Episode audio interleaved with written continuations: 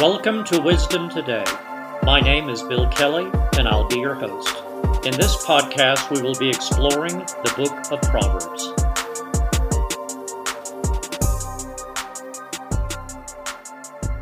Open in prayer. Father God, I thank you for anyone listening to this podcast today. Lord, I pray that you would reveal to everyone listening how much you truly love each and every one of them. I ask this in Jesus' name. Amen. This is Proverb 20, beginning in verse 1. Wine is a mocker, strong drink is a brawler, and whoever is led astray by it is not wise. The wrath of a king is like the roaring of a lion. Whoever provokes him to anger sins against his own life. It is honorable for a man to stop striving, since any fool can start a quarrel. The lazy man will not plow because of winter. He will beg during harvest and have nothing. Counsel in the heart of man is like deep water, but a man of understanding will draw it out. Most men will proclaim each his own goodness but who can find a faithful man? The righteous man walks in his integrity. His children are blessed after him. A king who sits on the throne of judgment scatters all evil with his eyes. Who can say, I have made my heart clean? I am pure from my sin. Divers weights and divers measures they are both alike an abomination to the Lord. Even a child is known by his deeds, whether what he does is pure and right. The hearing ear and the seeing eye, the Lord has made them both. Do not love sleep, lest you come to poverty. Open your eyes, and you will be satisfied with bread. It is good for nothing, cries the buyer, but when he has gone his way, then he boasts. There is gold and a multitude of rubies, but the lips of knowledge are a precious jewel. Take the garment of one who is surety for a stranger, and hold it as a pledge when it is for a seductress. Bread gained by deceit is sweet to a man, but afterward his mouth will be filled with gravel. Plans are established by counsel, by wise counsel wage war. He who goes about as a talebearer reveals secrets. Therefore, do not associate with one who flatters with his lips. Whoever curses his father or his mother, his lamp will be put out in deep darkness. An inheritance gained hastily at the beginning will not be blessed at the end. Do not say, I will recompense evil. Wait for the Lord, and he will save you. Diverse weights are an abomination to the Lord and dishonest scales are not good. A man's steps are of the Lord. How then can a man understand his own way? It is a snare for a man to devote rashly something as holy, and afterward to reconsider his vows. A wise king sifts out the wicked, and brings the threshing wheel over them. The spirit of a man is the lamp of the Lord, searching all the inner depths of his heart. Mercy and truth preserve the king, and by loving kindness he upholds his throne. The glory of young men is their strength, and the splendor of old men is their gray head. Blows that hurt cleanse away evil as do stripes the inner depths of the heart. Friends, today we're going to take a closer look at verse 11. And Proverb 20, verse 11 says this Even a child is known by his deeds, whether what he does is pure and right. Friends, my comment to you is that regardless of what age you are, whether you are an elderly person in middle age, or, as this verse tells us, a child, you are going to be known by what it is that you do, whether that's good or whether that's bad. Today I'm going to close the week with something that I would like for you to consider. Paul wrote a letter to the church in Ephesus, and it's known as the book of Ephesians. And in chapter 5, he talks to married couples. He gives the wife instructions, and then he gives the husband instructions of how they are to live within the confines of that marriage relationship. We begin chapter 6, and Paul is talking to children, and he's telling children to obey their parents. Later, in verses 5, it talks about bond servants and masters. And in our present day society, we could translate those verses into the employer and the employee relationship. In other words, in the workplace, you're going to have bosses who are going to give the instructions of what people are to do, and then you're going to have the employees or workers doing what they have been told to do. But, friends, my question to you is in our present world, we have all kinds of things coming against us on a daily basis. So, how are we to accomplish the things that we are supposed to do on a regular basis? And the answer to that is found in the sixth chapter of Ephesians, beginning in verse 10. And beginning in verse 10, the next 11 verses are entitled the whole armor of God.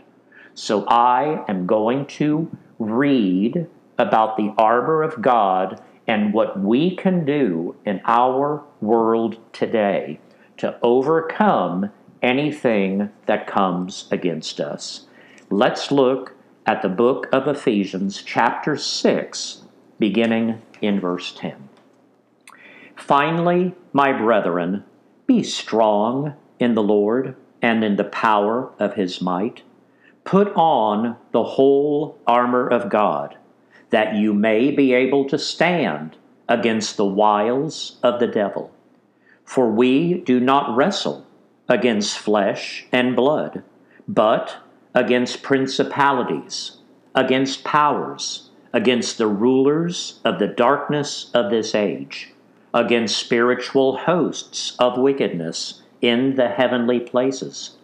Therefore, take up the whole armor of God, that you may be able to withstand in the evil day, and having done all, to stand. Stand, therefore, having girded your waist with truth, having put on the breastplate of righteousness, and having shod your feet with the preparation of the gospel of peace. Above all, taking the shield of faith with which you will be able to quench all the fiery darts of the wicked one, and take the helmet of salvation and the sword of the Spirit, which is the Word of God, praying always with all prayer and supplication in the Spirit, being watchful to this end with all perseverance and supplication for all the saints.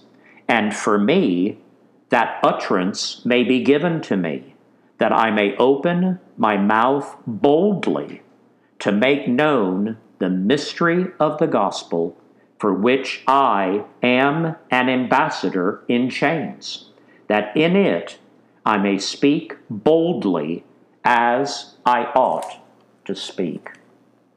Friends, I am reading out of the Nelson Study Bible, and I'm going to go over a bit of commentary found in my Bible beginning in verse 11. What do they mean when they talk about the whole armor of God? Listen to this. The whole armor of God is the believer's protection against evil and the evil one. Paul presented the extended metaphor of the battle dress roughly according to the order in which the various pieces were put on. When they talk about the wiles of the devil, this is what they're talking about. They're talking about Satan's subtle tricks to defeat Christians in spiritual warfare. And the entire premise of verse 11 in chapter 6 of Ephesians talks about a spiritual battle that is taking place in our present world. Now, let's go to the commentary of verse 14. It says verses 14 through 17 present the six pieces of spiritual armor. Four are mentioned specifically and the belt and shoes are implied. Soldiers girded themselves with a belt, from which hung strips of leather to protect the lower body.